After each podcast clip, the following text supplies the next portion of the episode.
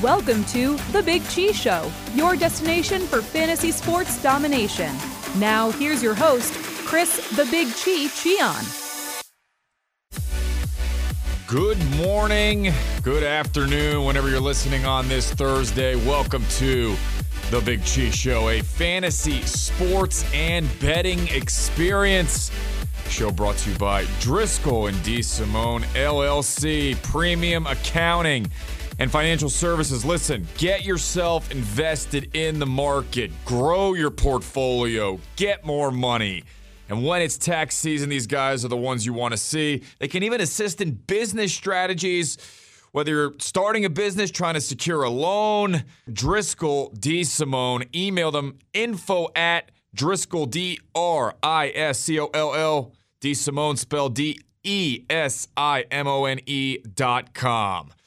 I'm the Big Chi, and I'm going to talk about some fringe fantasy options for this Week 10. We've got 6 teams on a bye week. We'll start with the quarterback position.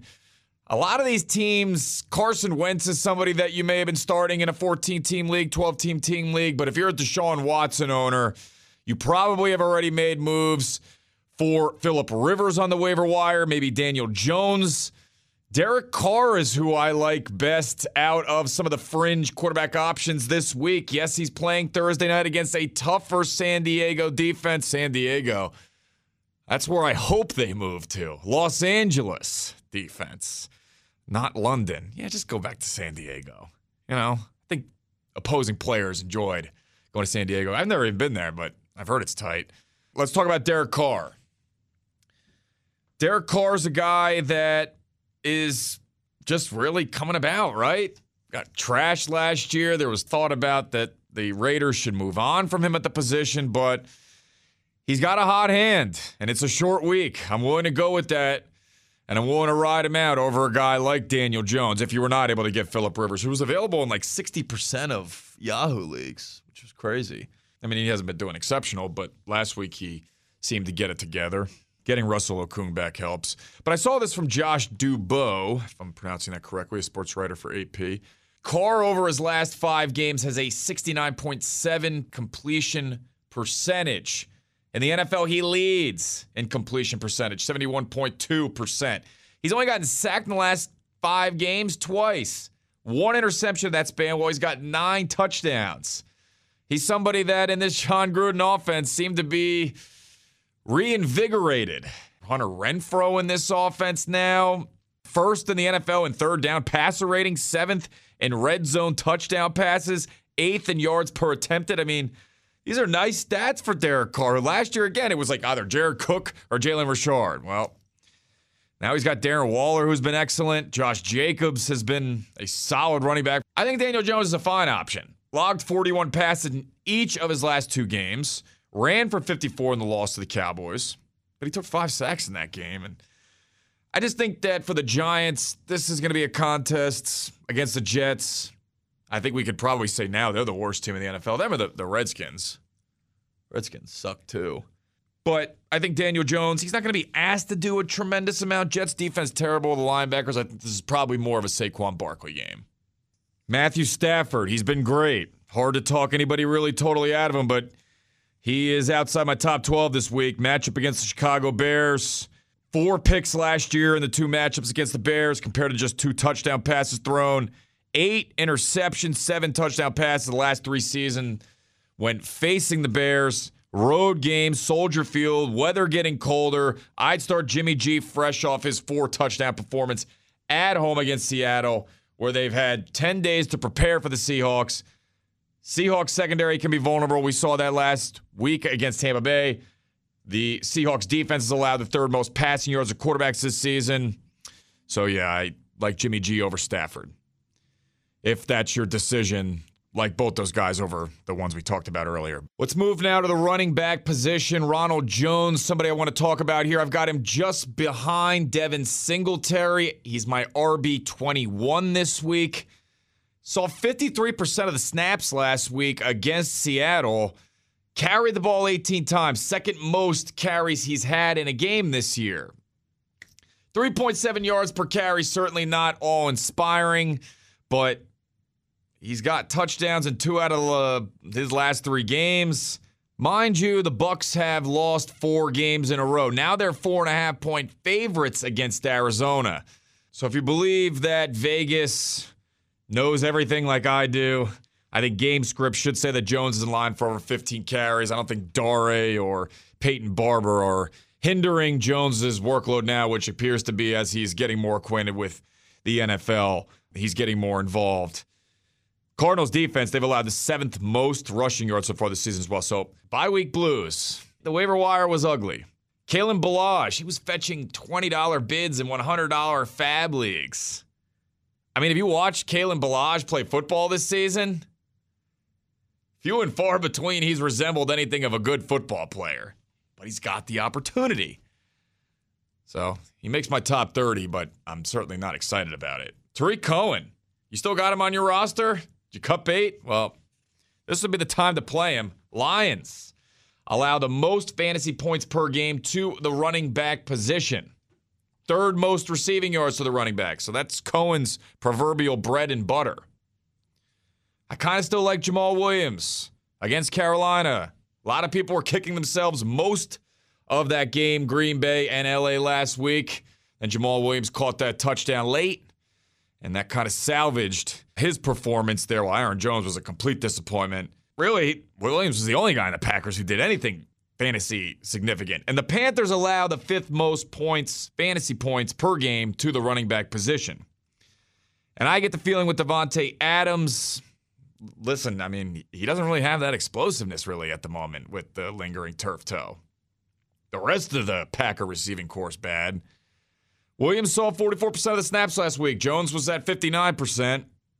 I'd expect both guys to have decent fantasy performances this weekend. Latavius Murray, even with Alvin Kamara back, I think he's still going to get work. Talking about spreads as it relates to game script, the Saints are 13.5-point favorites against the Atlanta Falcons.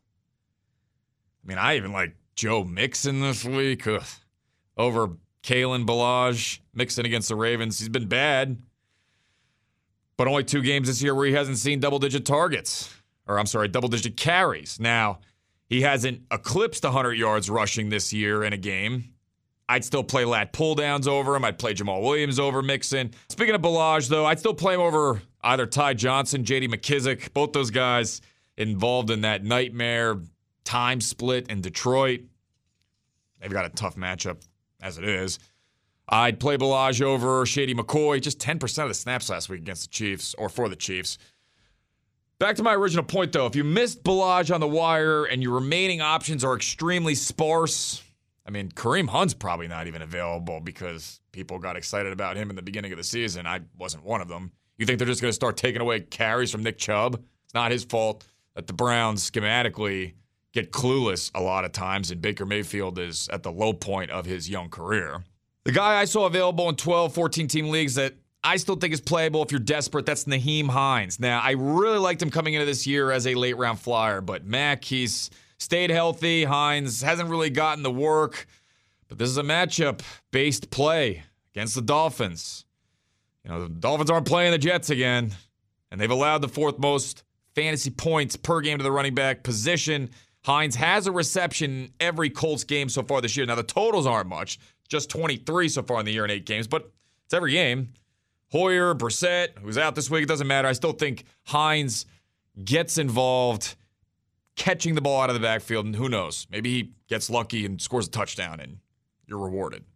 Moving on to the wide receiver position. Allen Robinson I'm starting with just because he was such a massive disappointment last week, but he's still my wide receiver 13.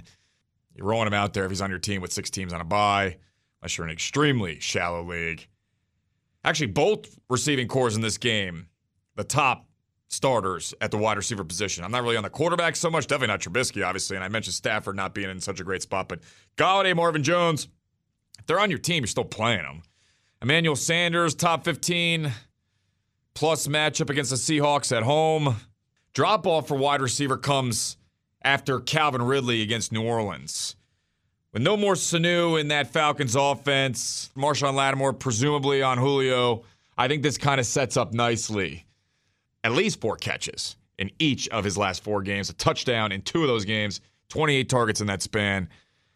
I mean, after that, Robert Woods in Pittsburgh, you'd think. But Steelers, solid secondary. Goff, quarterback rating, nearly 10 points lower on the road. Zach Pascal, let's get to him. He was a hot waiver wire pickup this week. I like him. I added him. The Colts, however, double-digit favorites against Miami.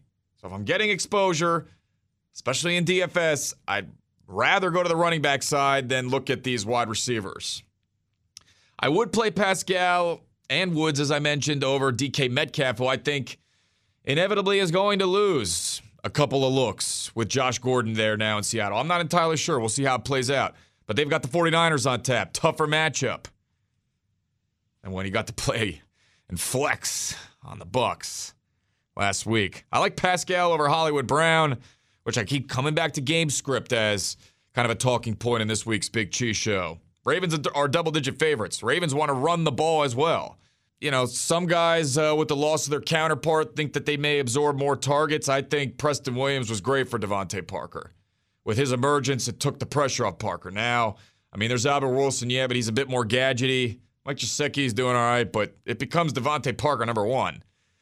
So I think with the Colts allowing the fifth least amount of completions to the wide receiver position this year, I'd keep him on the bench.